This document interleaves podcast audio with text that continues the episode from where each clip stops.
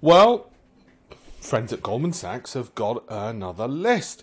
This time it's by these 50 cheap stocks that have low labor costs. You can see why they'd want that. I've used the US spelling for labor because it was Goldman Sachs out in New York who came out with this report as wage inflation stays high for now. So, which stocks uh, catch their eye? Well, there's the full list for you. That's quite a large list, and in the past, like CDW, I've owned. It's done rather well. Then we've got out of it because we hold things for 12 months and then exit. So, which ones of these have gone through our filter, which is more stringent than Goldman Sachs is because we add on a layer of valuation.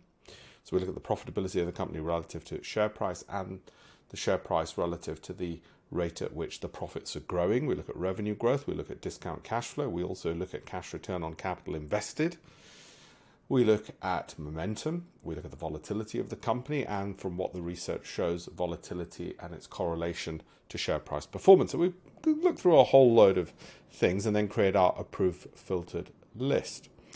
And these are the names which make my list Archer Daniels, AmerisourceBergen, McKesson on Semiconductor Corporation. Now, on top of that, let's just have a look at some of those. Archer Daniels, that's what it looks like.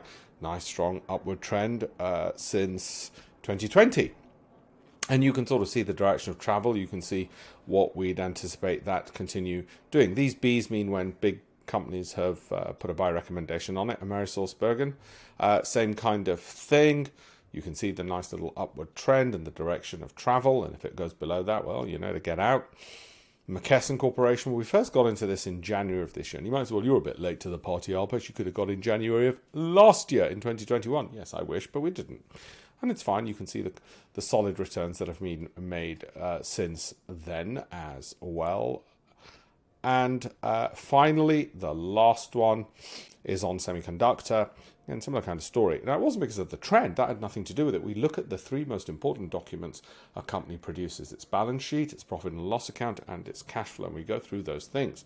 Then it just so happens, when you look at the charts, it sort of ties in with what fundamentally those things show. Now, we hold things for 12 months. If they drop 25% from the peak since we bought them, we exit, but there might be other exit rules, such as if it goes below a long term support, etc. That can change and vary and be customized for the individual stock. If you'd like to learn a lot more about how to invest better, whether for your SIPP, pension, ISA, 401k, your Roth IRA, whatever else it is, have a look at my campaign for a million.com. A ton of free resources in there. I'll say that again free resources in there to make you into a better investor and understand how to build a portfolio which isn't overwhelming, know when to exit, something which isn't time consuming, and something which should beat inflation. Should. Nothing's ever guaranteed, but should beat inflation.